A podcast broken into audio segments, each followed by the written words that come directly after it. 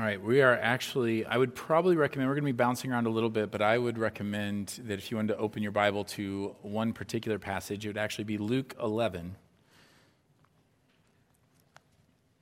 which feels a little strange in a series on John 15 through 17, admittedly. Would you pray with me?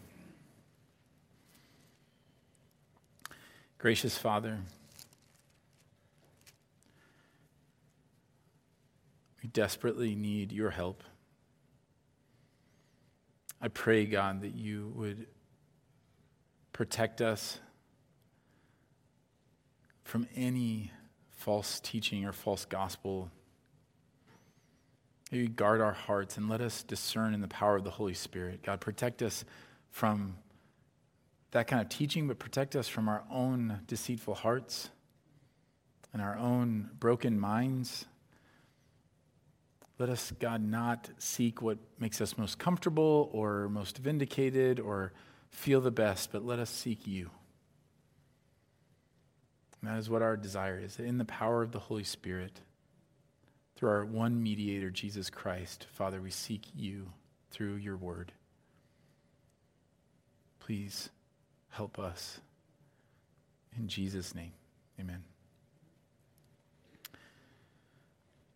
So, this week uh, was actually going to be the beginning of our series on in Lent uh, through spiritual uh, on spiritual disciplines, but instead uh, I had to break up last week's sermon, and so last week's sermon was part two on the high priestly prayer, and so this week's is part two B or three, or I don't know, whatever you want to call it. But this is like the last point of that sermon ends up being its own sermon. In true J fashion, I made it longer than the original sermon. So um, I'm going to do my best here to kind of motor through, but I want to make sure I treat the things with care that need to be treated with care. And so I, I'm just going to state out front that I can't do all that. After first service, somebody came up to me and asked me about a statement I made kind of in passing. It's a great question. It was a completely legitimate question. I wish that I'd had 10 minutes to unpack that in the sermon, but I didn't. And so please do that. If you have anything that I say that I'm kind of assuming that, like, we all get what I'm saying when I say that, um, and you're saying, ah, I don't know that I do get that or agree with that, please talk to me. I would love to, to be able to, to talk more deeply about that and maybe explain more what I meant and, and um, help figure it out that way. But last week we talked about unity and how unity is something that Jesus prays for for the church. It's not just a nice to have thing, but it is key. And it is key in, in the desire of Jesus that we would be one with one another as, as he is one with the Father, and that we would have unity with him and thus unity with one another. And we talked about how not only with Jesus in his prayer, but Paul also um, devotes tons of time, and Peter devotes time to this idea that there is nothing outside of the truth of the gospel that is more important than unity. And you see this in Paul, where there are all kinds of things that come up where he says, you know, like, look, somebody says this day's better, more important than, and other people say that this day is more important. And, and they talk about eating meat and, and how you're supposed to handle communion and, and all these different things. At, at one point, he even says, when they're saying, hey, this guy over here is preaching for selfish gain. And Paul says, look, leave him alone.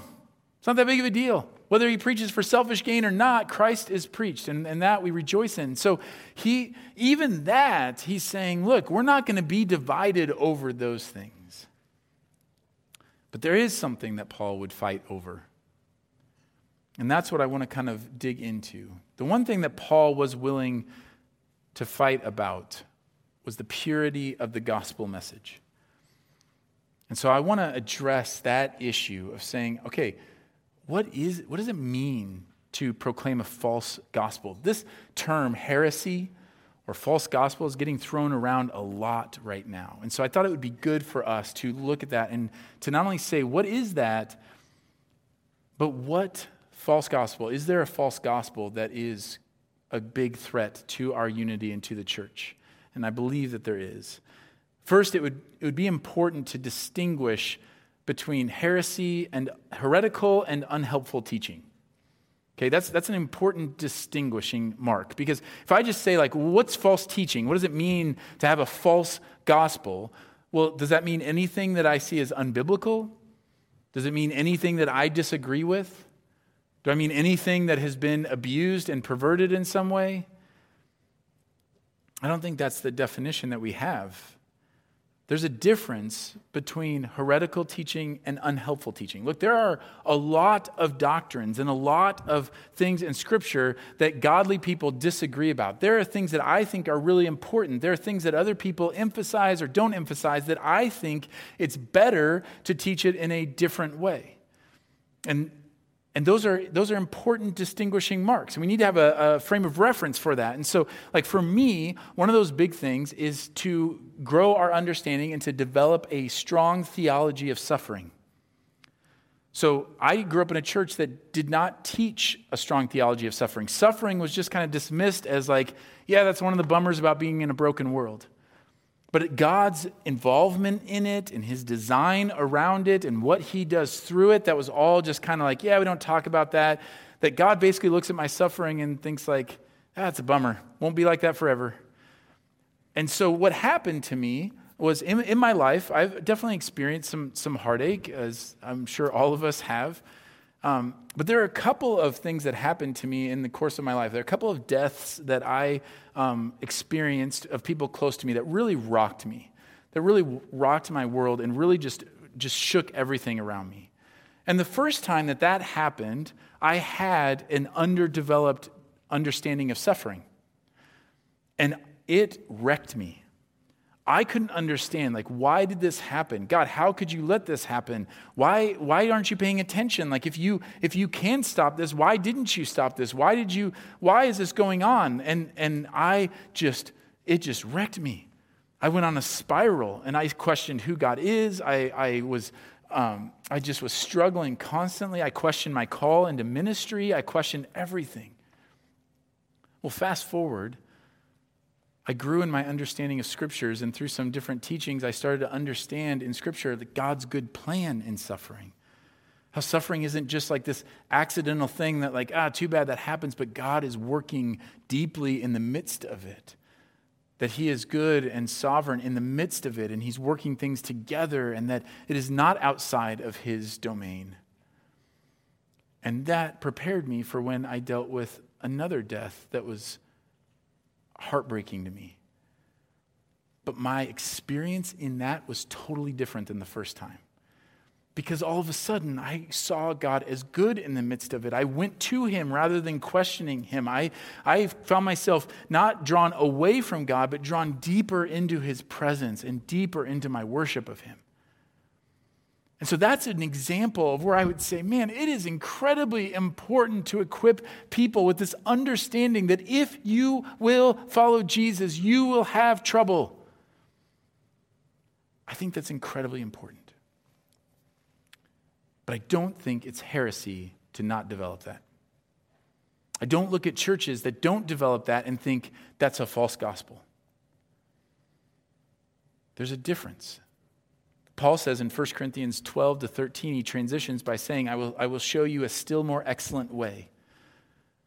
It's a better way, a deeper understanding of Christ, a deeper understanding of how he works in the world.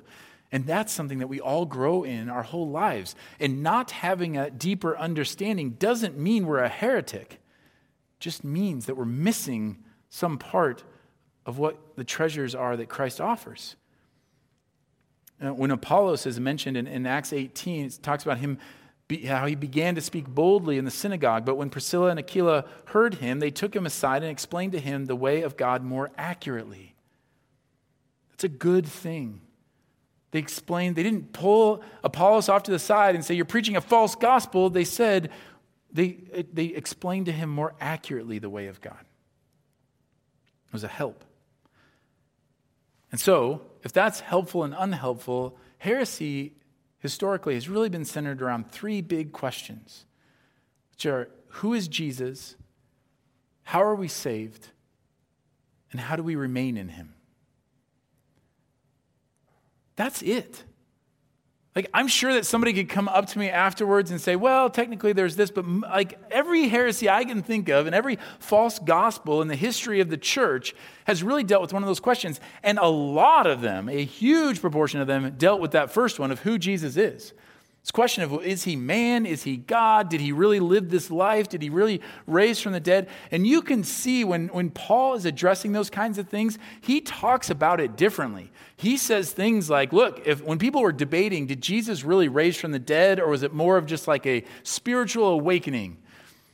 Did he, did he maybe not die all the way? Or did people just lie about it because they just wanted to be empowered by that? And Paul says, look, if Jesus didn't raise from the dead, we're all still dead in our sins. We have no hope. It's, we're worthless. We're above all men to be most pitied. He says things like, if, if when people are talking about being perfected and how do we please God and how do we, how do we participate in this resurrection and in renewal of life, for people who thought they, that we would be perfected by our works, Paul says, look, if, if you're being perfected by that, then Christ died for no reason. Total waste of his time. Those are big, bold statements, and they're always related to those questions. So when we when, when I use the term heresy or false gospel, I want you to understand that I do not use that term loosely. There are a lot of teachers out there that I'm like, oh, I don't think that's so helpful. I might even steer you away from and say, you know, I think this is better. This is a better way. But I wouldn't call them heretics. And so when I use this term, I mean this is a false gospel that will destroy the church. That's heavy. And I did not mean last week to leave you all just like waiting for, like, well, what is that? And I had people say to me, like, so come on, it's driving me crazy. Like, what is the false gospel that you think is so pervasive in the church right now? And even my wife asked me on Monday, like, so hey, what was what is the false gospel that you're going to address? And I was like, you'll have to just wait and see. I guess that didn't go over so well. You might imagine. I told her because I'm smart. Uh, here's the gospel, the false gospel, that is a threat to our unity that I think is so critical right now that we understand and why it's worth taking the time to address it this morning. It is the false gospel of works righteousness.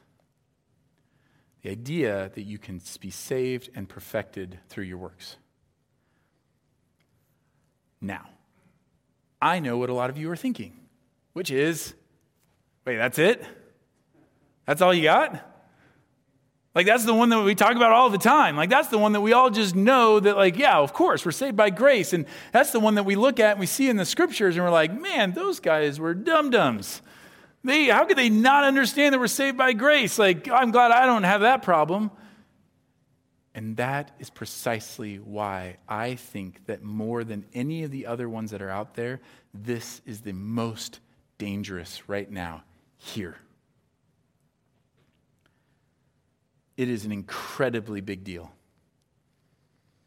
It is, it is the fact that we so quickly put it into a box that says, nope, I don't do that, that demonstrates how ingrained it is in every ounce of how we think and how we see things and how we feel about things and how we determine we should respond. It is everywhere.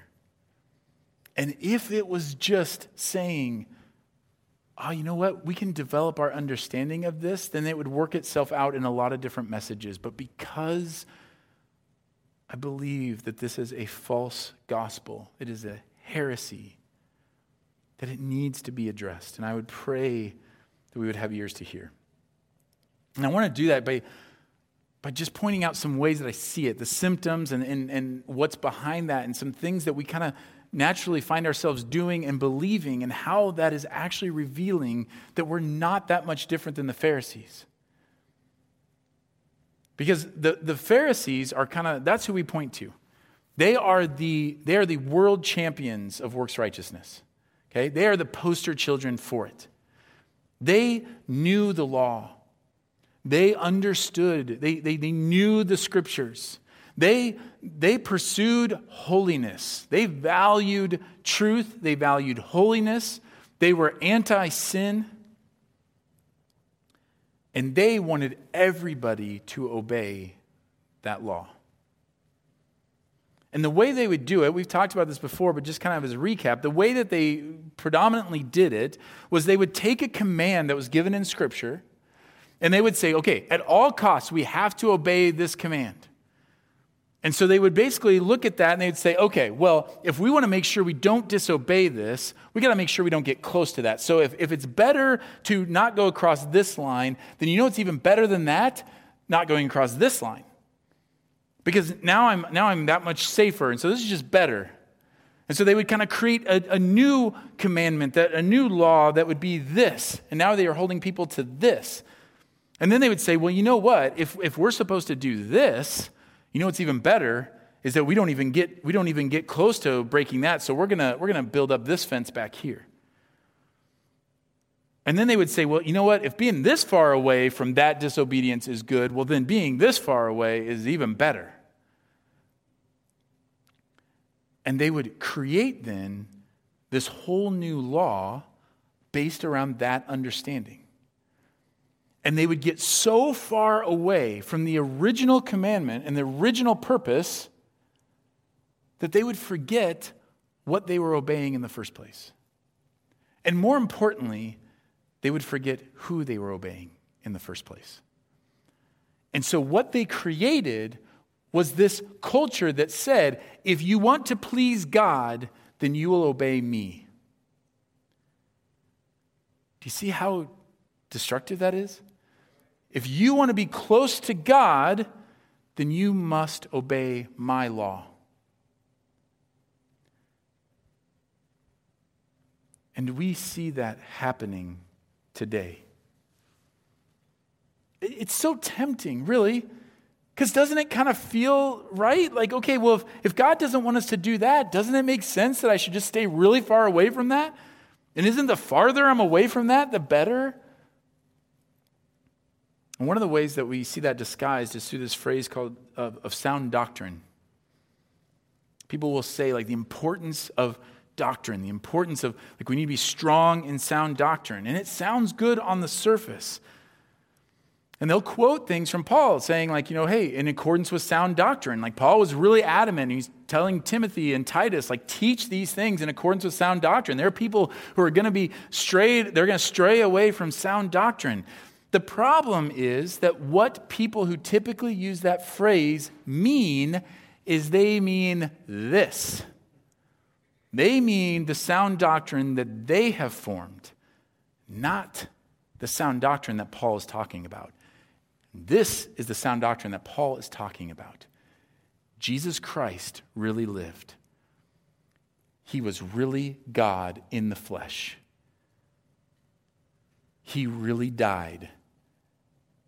And he really rose from the dead. And we are saved by his work and perfected through his grace. That's the sound doctrine. And we'll address some of those later where he, where he um, addresses those things. But that's what he's talking about. That's what people were arguing about. Paul was not addressing things like, in, in his mind of sound doctrine, was not like, well, how, how many alms should the poor get? Like, how many pieces of bread? Or which day should we actually worship and how long should a sermon be? Or how should, how, which party should we support in this, in this um, election or in this government? He's not talking about those things. He's talking about Jesus, who Jesus is, how we are saved, and how we remain in him. And what sound doctrine has come to mean is everything that I have created and the way that it gets defended is that in this pursuit of truth. So I talked about this like this last week a little bit, but this idea of like if we just pursue truth, as long as I just read the Bible and I understand it, then I'm going to be fine. And what we unintentionally do is we create this world where we say, okay, pleasing God means dissecting everything that I'm supposed to do and believe from this book, and I'm going to follow this path. And when I get to the end of this path, I'm going to happen upon like some kind of beautiful garden, and I'm going to find Jesus just sitting there on a tree stump saying, Hey, nice you could join me. Glad we both followed the same road to get here. That's not the gospel. Like, we can't do that. And, and, the, and the, the pushback I always get when I, put, when I push back on this is like, well, then are you saying that this isn't true? Like, are you saying that the Bible isn't trustworthy and, and completely true? And I just want to say, no, my problem isn't with Scripture. My problem is with us. Like, our problem isn't that we find this trustworthy. Our problem is that we find our own minds and hearts trustworthy. That's the problem. So, why doesn't it just work? Well, that's the, the problem is our own minds, our own brokenness. Robbie pointed this out. He said, Hey, uh, he was reading Institutes by John Calvin, because that's what Robbie does. John Calvin was a reformer nearly 500 years ago. This was written. You think about the Reformation, that's after a thousand years of false teaching. And these reformers were trying to preserve these things who Jesus was, how we are saved. But their big focus was how are we saved? That was the big heresy of the day and the big false gospel. And so they're trying to kind of get people to detox from this tangled mess of works righteousness back in that day. And so he's, he's pushing back against that. And one of the ways the reformers did this is they taught they taught and they taught and they taught like five sermons a week like just all these different they write and they would write. They, because people needed that was the only way they could help the people as the people are coming to him and saying like man i don't even know what to believe. And so they're just teaching and teaching. So john calvin definitely believed in sound doctrine. He definitely believed in the power of teaching god's word. And this is what he said about people and about the idea that okay so now we're going to pursue truth right? That's our goal and John Calvin says this However, our love of the truth, such as it is, falters even before it gets underway because it yields to vanity. For the human mind, because of its ignorance, cannot follow a sure path in its search for truth, but blunders into various errors. Just as a blind man stumbles about in the darkness until he quite loses his way, so the mind, pursuing the truth, shows how ill suited and ill equipped it is to seek and find it. Failing more often than not to discern what it should strive to know, it is thus plagued by the foolish itch to inquire into useless trivia. As for the really important things, it either despises them or, instead of attending to them, it simply gives them a passing glance. Part of what he's saying here is the reason why the pursuit of truth doesn't work is because our minds are broken and flawed by sin. And so, in doing that, because we believe we can do that, we start to kind of pick and choose and form our own version of the truth. And our own version of the truth is not truth. And in the things that push against our understanding and press us and make us uncomfortable, we either despise them and we call them false, or we just give them a passing glance. So Jesus says, Love your enemies. That feels hard. Don't really understand how I would do that. Don't know what that looks like. I'm just going to say it and then just kind of move on.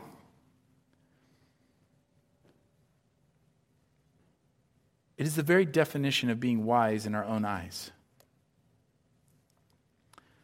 And so that's one of the reasons why that doesn't work. It, it, doesn't work because we're also selective then. We, we choose those things. We choose the things that make most, the most sense to us. It's why in, in these laws that we've created, in this thing where we kind of create our own world, and why the Pharisees doing that, why they missed some really big important things like mercy, mercy and justice while they were quibbling over little controversies about whether they should, um, whether they should tithe mint like you get caught up in that and saying, like, okay, but what, what's the truth about this? And you miss this whole bigger thing. That's what happens when we're selective. It's why we are hard on sins that we don't struggle with and easy on ones that we do.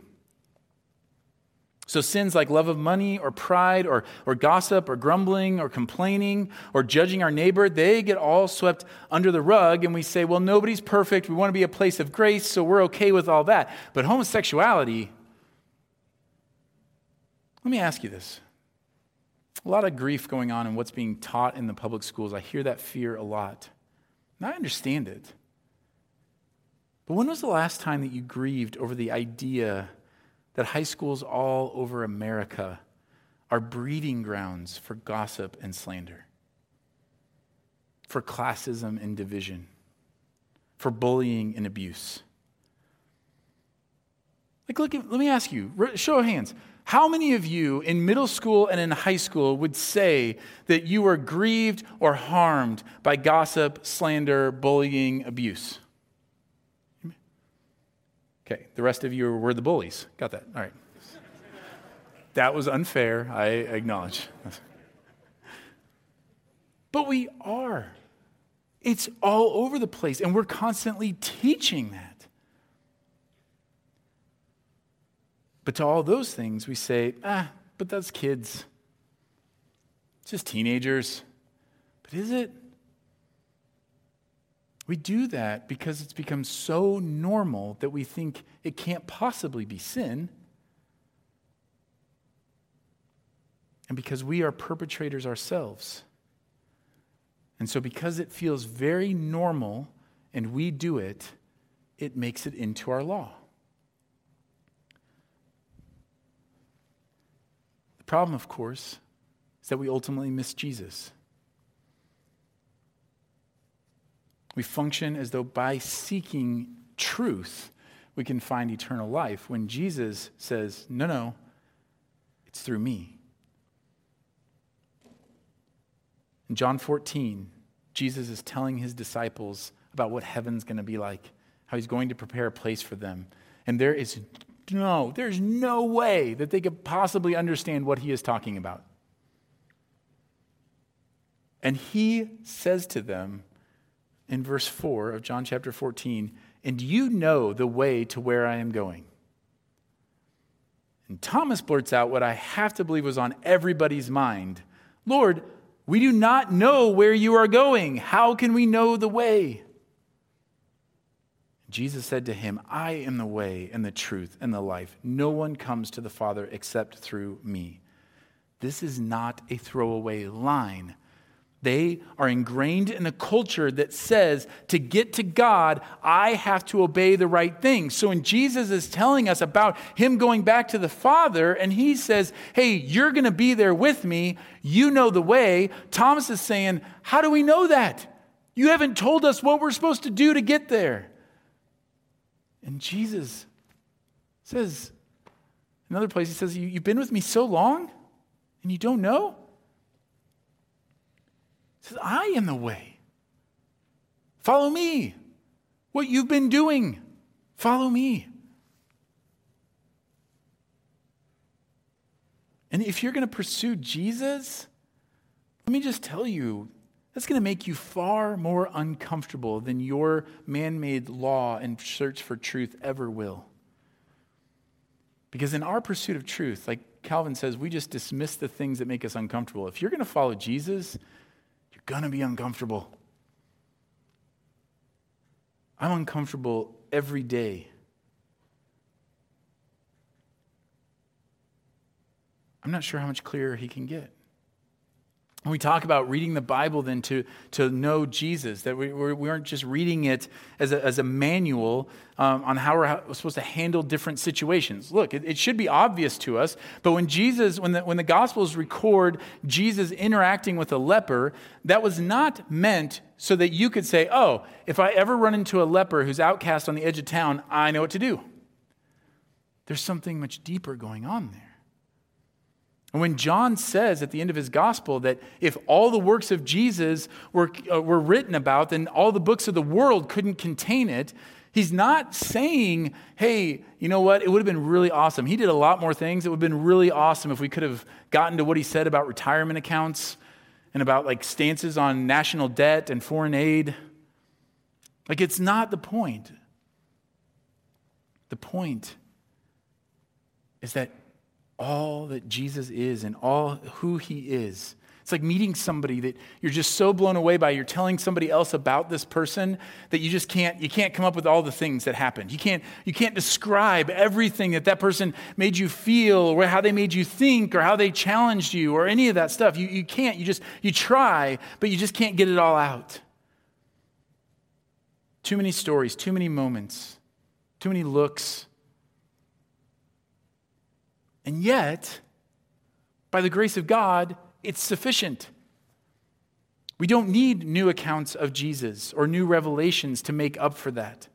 What God has given us in Scripture is, is sufficient, not in the topics that it covers, but in the person it points us to.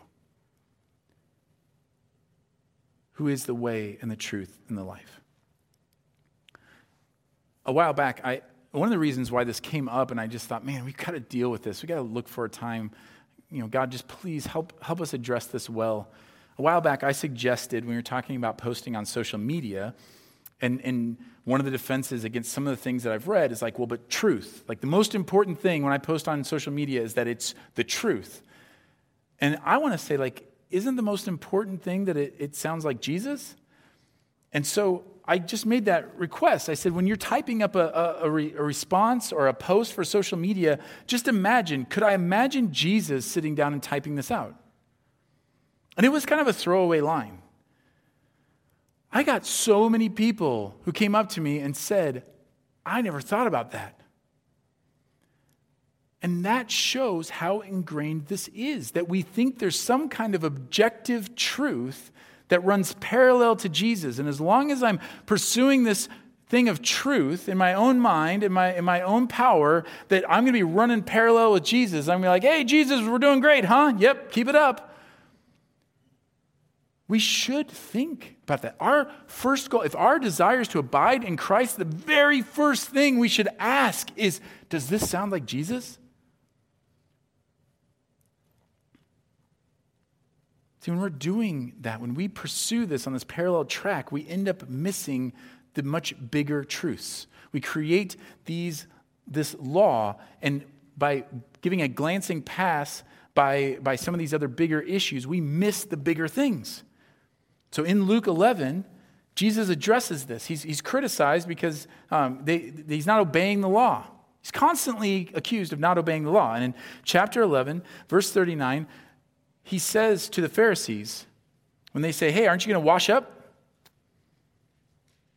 The Lord said to him, Now, you Pharisees cleanse the outside of the cup and of the dish, but inside you are full of greed and wickedness. You fools, did not he who made the outside make the inside also? He goes on in verse 42 But woe to you, Pharisees, for you tithe mint and rue and every herb and neglect justice and the love of God. These you ought to have done without neglecting the others. Woe to you, Pharisees, for you love the best seat in the synagogues and greetings in the marketplaces. Woe to you, for you are like unmarked graves, and people walk over them without knowing it. Now, I think most of us could read that and say, well, that sounds pretty harsh. I think I might be offended if he was saying that to me. But we don't even know the depths of the offense of this statement. Because don't forget who he's speaking to. These are the most learned people in the scriptures. These would be the most famous preachers, the greatest scholars, and the holiest men, all wrapped into one. And Jesus says, You are unmarked graves. You are dead where you stand, and nobody knows it. Do you see how this is not just a, hey, you can do better? He's not saying to the Pharisees, hey, love your pursuit of the truth, love your knowledge of the scriptures. Great job in that. Just this minor little quibble. Maybe we could just work on this a little bit. You completely lack the heart of God. So maybe we could do, deal with that just a little bit. No, he says you're dead. And they want to know about hand washing. Look, we get distracted by a lot of things while the bigger things we are missing because we are abiding in our own view of truth and not in Jesus. Jesus isn't saying that tithing isn't important, he's saying there are greater things. Here's an example where this plays itself out. We have a, if you have a view of, of sexuality, and you say, like, this is what I believe the Bible teaches about sexuality and our identity and where we get our identity. And so we say things like, well, okay, well, if this, if, if this is what this view of sexuality is, then, then that's good, and we should, we should be obeying that, and we should be living for that, we should be pursuing that. Okay. And then we say, well, you know what? If we want to make sure that we aren't in violation of anything that God says here, then, you know, we should, we should probably take a step back and let's make sure that we're not doing anything that could possibly look like we're supporting any kind of breaking of God's commandment there. And you know what? If, if being here is, is good, if this is safe, then, then just taking a little step further back is safer. And you know what? I just got to make sure that I don't say anything or do anything that would ever make anybody think that I would condone something that condones something that condoned breaking the law.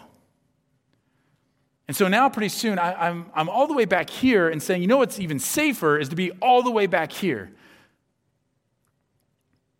And what we end up finding ourselves is we back into breaking a much greater law to love our neighbor as ourselves. So we say, this is what God commands of us. Therefore, I can't be seen as ever being a party to that, so I can't befriend or sit with or cry with anybody that is struggling to understand that. And if I can't do that, I have to make sure that nobody else around me does that. And so we have to kind of build up this wall.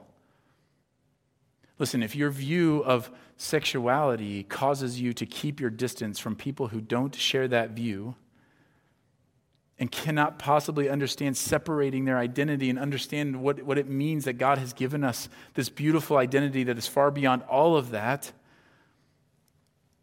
then that is not the way of Jesus. You have backed away so much from sexual sin that you have violated loving your neighbor as yourself. You may be straining the gnat, but you are swallowing the camel. And so, what Jesus is going after them for is you you quibble about these things. You want to make it about these isolated issues. You want to isolate these things and say like, well, is are we supposed to tithe or are we not supposed to tithe? Are we supposed to wash our hands or are we not supposed to wash our hands? And Jesus is saying you're missing the bigger point. And not only are you missing that bigger point, you've created your own law and now you are heaping it on others and making them obey it. And you're doing it all in the name of God. Why he says, when the lawyers are listening to this and they say, hey, saying these things to these guys, you offend us also. And I just always like to picture Jesus as turning to them and being like, oh, I'm sorry, was I unclear? Woe to you also. Because he says, Woe to you, lawyers, also, for you load people with burdens hard to bear, and you yourselves do not touch the burdens with one finger.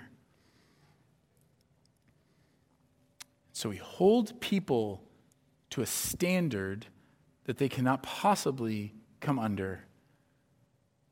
And we tell them, well, good luck, because I can't walk with you because then it would look like I'm condoning this. And I believe that Jesus would say, Woe to you. You hold people to a standard of a law that you created, and you stand in judgment of those who do not conform to your image. And you do it all in the name of God. Talk about heinous. Listen, we, we do this when we, we force God's teachings and God's law and God's commandments, we force it on people who don't know God. Like when we try to force others to live according to the will of Christ without the power of Christ, we are demonstrating that we believe a false gospel. You're placing a yoke on people that they cannot possibly bear unless you believe that you are able to bear it in your own strength. And that then reveals where, how insidious this is. Because it starts to reveal a heart that says, yeah, well, the reason why I obey God is because I'm just smarter. I'm just more logical. Just a better person. Just makes sense to me. Of course, is the way God has it set up. If you believe that, that is a false gospel. If you believe that it is only by the power of the Holy Spirit that you're able to see the things of God, that you're able to understand what it means for identity to be found in Him and Him alone, to understand that it's worth selling everything that I have in order to gain Christ. Like, if you believe that you somehow figured that out in your own strength, then that, my friends, is a heresy. But if you believe that it is in the power of the Holy Spirit, and only there that you can defeat and battle against sin and be found as acceptable before God. Why would you insist that your neighbor do it in their own strength? Or do you think that it is more important that they stop sinning than that they know Jesus? Or do you think that by stopping sinning, they will be able to meet Jesus? This is what's happening this is why you can have a, a, famous pastor say, I told that guy that if he wants to be saved by Jesus, he's got to change his clothes.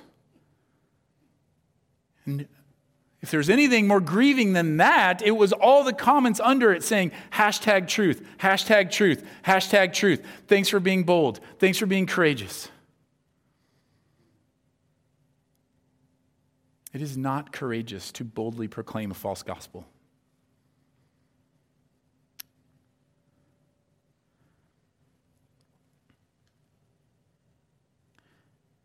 We demonstrate that we believe that glorification is found in the world being formed into our image.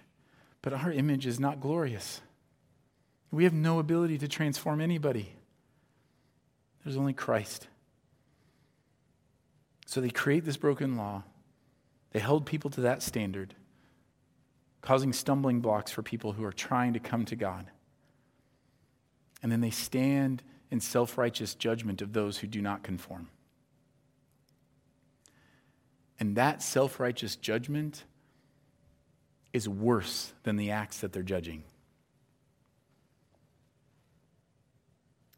Look at, if you think about the woman caught in adultery, there are two sins that are on display in that narrative. One is adultery, and the other is self righteousness. Self righteousness, he confronts first and in front of everybody. Adultery, he confronts afterward and privately. He doesn't go up to them, he doesn't come into that situation and say to the crowds, Hey, love that you're against adultery. It's actually one of the commandments, one of my favorites. Kudos to you. But a little slightly better way, let's not murder her. He doesn't say that. He comes into the situation and knows that the more grievous, the more heinous sin is on display in the self righteous judgment of the crowd. And he confronts that. And when he does, they all leave in shame, which is ironic because if they would receive the righteousness of Christ, they would have repented and asked for forgiveness and stayed and would have gotten to see a beautiful restoration. The reason he chases away her accusers first is because that was the bigger deal. The self righteousness was worse than the adultery. If you don't believe me, you can also look to parables like in Luke 18. When there's a tax collector and the Pharisee, and the Pharisee goes up and he says, God, I thank you that I'm not like sinners like this dude over here. I do all these things for you. Thank you that you made me this way. Doesn't that feel like grimy to even say? But do we ever do that? Full confession, man, there are times where I, I hear something so heinous and I just think, oh, God, thank you that I'm not like that. It's horrifying. God, thank you that I'm not, I'm not a drunk like that guy. or I didn't do what that person did, or I don't spend my money in that way. Thank you that I have, have figured this out so that I don't do that. And meanwhile, you have the tax collector who can't even lift his eyes up to heaven, and he says, God, have mercy on me, a sinner. Now, listen, when Jesus is telling that story, there is no question who was obeying more of God's laws. None. You had a Pharisee who would have been the holiest of holies, and you have a tax collector, a thief. And then Jesus says, he doesn't just stop there. He says, he doesn't just say, like, hey, the tax collector is redeemed and justified too. He doesn't say that. He says that the tax collector went down the hill justified rather than the Pharisee.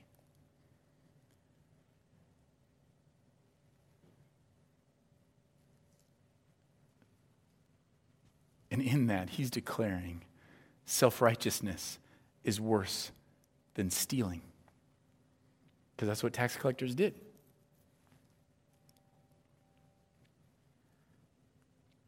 It is important that we understand that God does not look upon, when that comes up in my heart, like I want to kill it.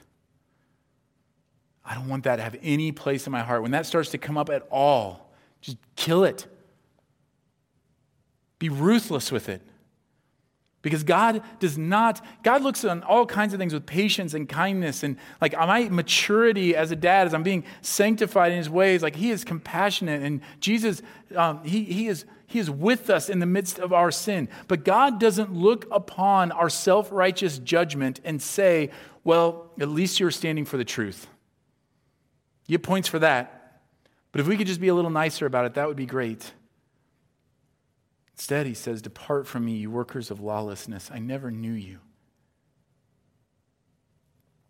And so, yes, sin is a big deal. Yes, we see it being destructive, but we are to pursue Jesus in the midst of it. And so sometimes people will say, like, well, then do we never confront sin? Like, do we just say, like, hey, we're all we're all good? And I would say, no, but we follow Jesus and how we do that. He explicitly tells us how to do this.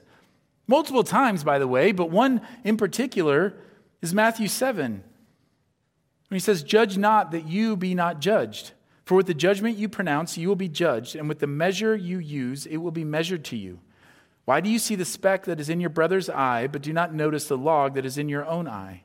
Or how can you say to your brother, Let me take the speck out of your eye, when there is, a log, when there is the log in your own eye? You hypocrite! First take the log out of your own eye, and then you will see clearly to take the speck out of your brother's eye. I don't know about you, but I used to take this as okay, got it. Yes, we're supposed to confront sin, but only when I defeat that sin.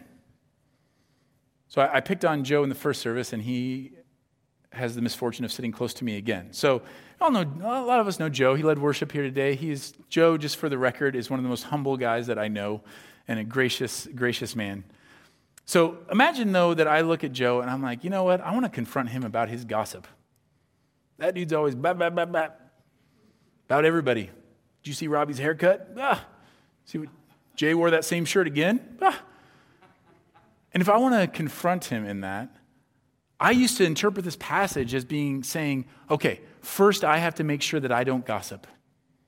And then when I stop gossiping and I'm clean of that, then I can go and I can see clearly to help Joe figure out how to stop gossiping. It sounds kind of right, right?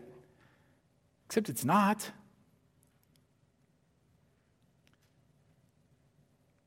I think it's much more likely that the plank that is being referred to is that of self righteousness, judgmental self righteousness. That's what he's talking about in the passage.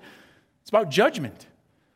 And so the issue isn't like, I mean, just imagine that scenario. If I can't confront Joe until I have cleansed myself of all gossip, then what am I doing other than becoming self righteous in my cleansing of my own gossip so that I can go and be like, hey, I conquered this, so can you?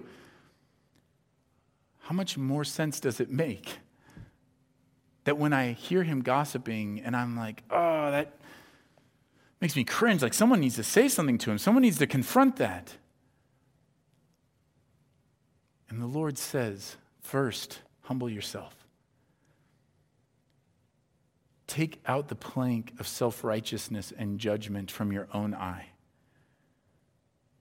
First receive the mercy that has been given to you and be mindful and considering of how Christ has forgiven you and loved you and known you while you were an enemy of him. And then, as you are filled with love and joy and thanksgiving and humility of being shown all of that, now you can see clearly to remove the speck from your brother's eye. As you approach him, not in judgment, but as one blind beggar telling another blind beggar where to find food.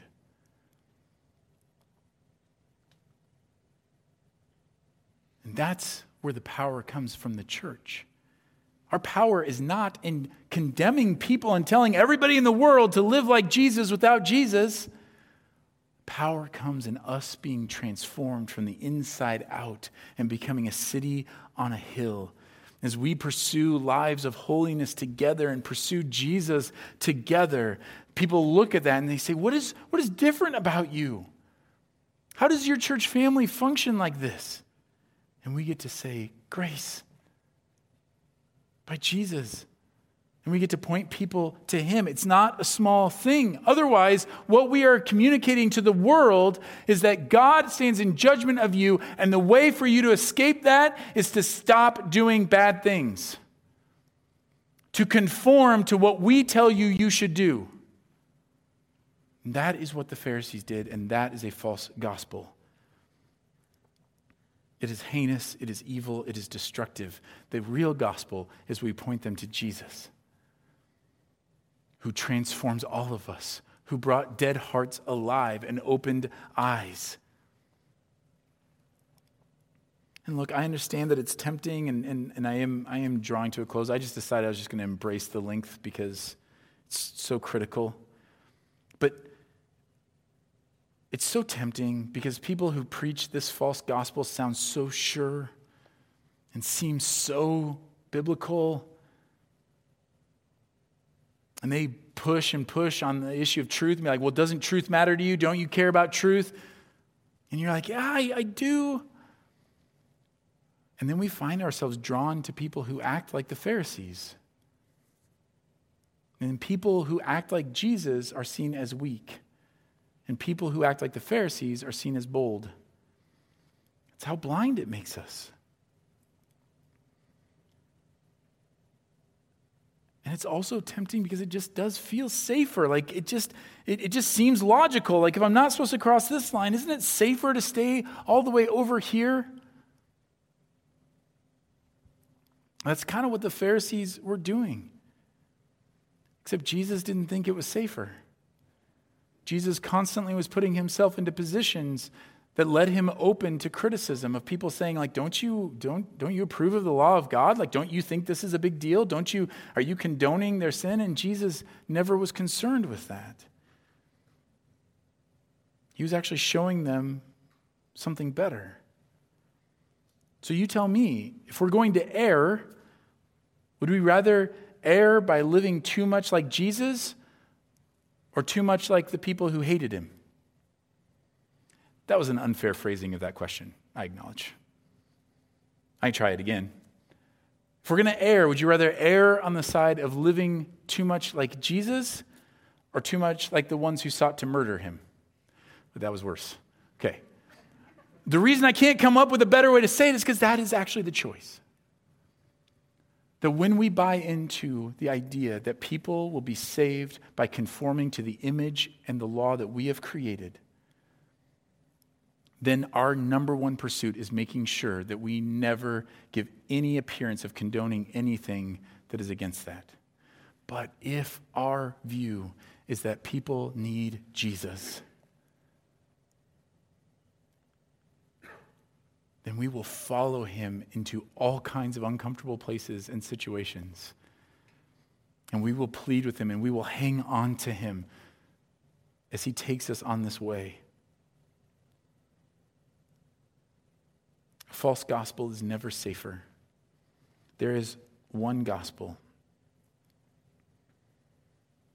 Is the gospel that Paul preached to us, which we received, in which we stand, and by which we are being saved.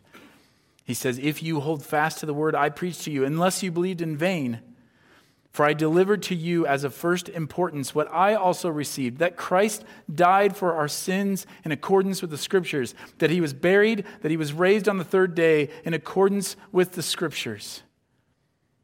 Jesus said, Go and learn what this means. I desire mercy and not sacrifice, for I came to call, I came not to call the righteous, but sinners.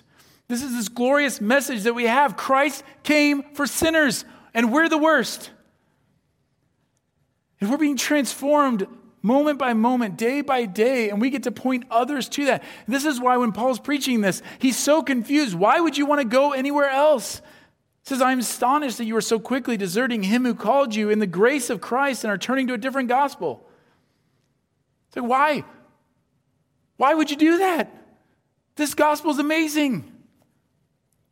He says, not that there's another one, but there are some who trouble you and want to distort the gospel of Christ. But even if we or an angel from heaven or a discerning website should preach to you a gospel contrary to the one we preach to you, let him be accursed.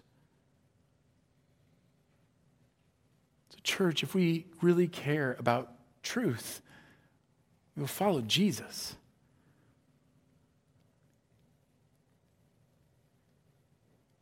So we need to ask the question what does that look like? And so let's just do that. Let's abide in Jesus together. Let's ask questions of each other. What does it look like for Jesus to be in the midst of that? Not like, well, is this right or wrong? Should I do this or that? Like, what is Jesus doing and actively doing through the Holy Spirit? What is going on in that moment?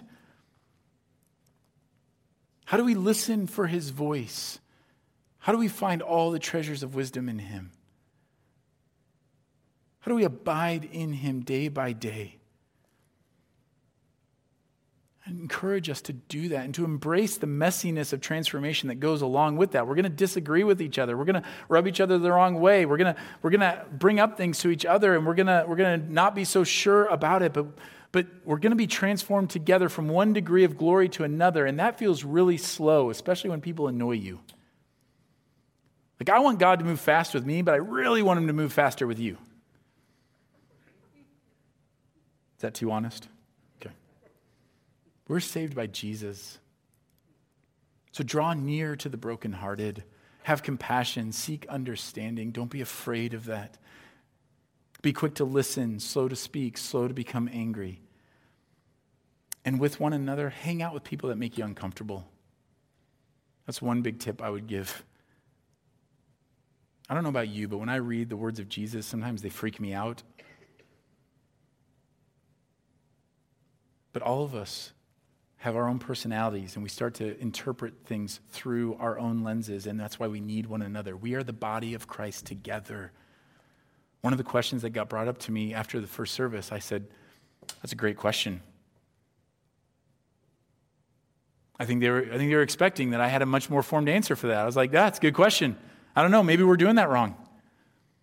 Like, we have to be able to push on one another like that because you're sensitive to things that I'm not, and, and vice versa. And we have to be okay with that. If we just separate, then we buy into that idea that unity means uniformity, and we buy into the idea that, like, my understanding is perfect. But what if it's actually the way it's designed that we're supposed to rub against each other?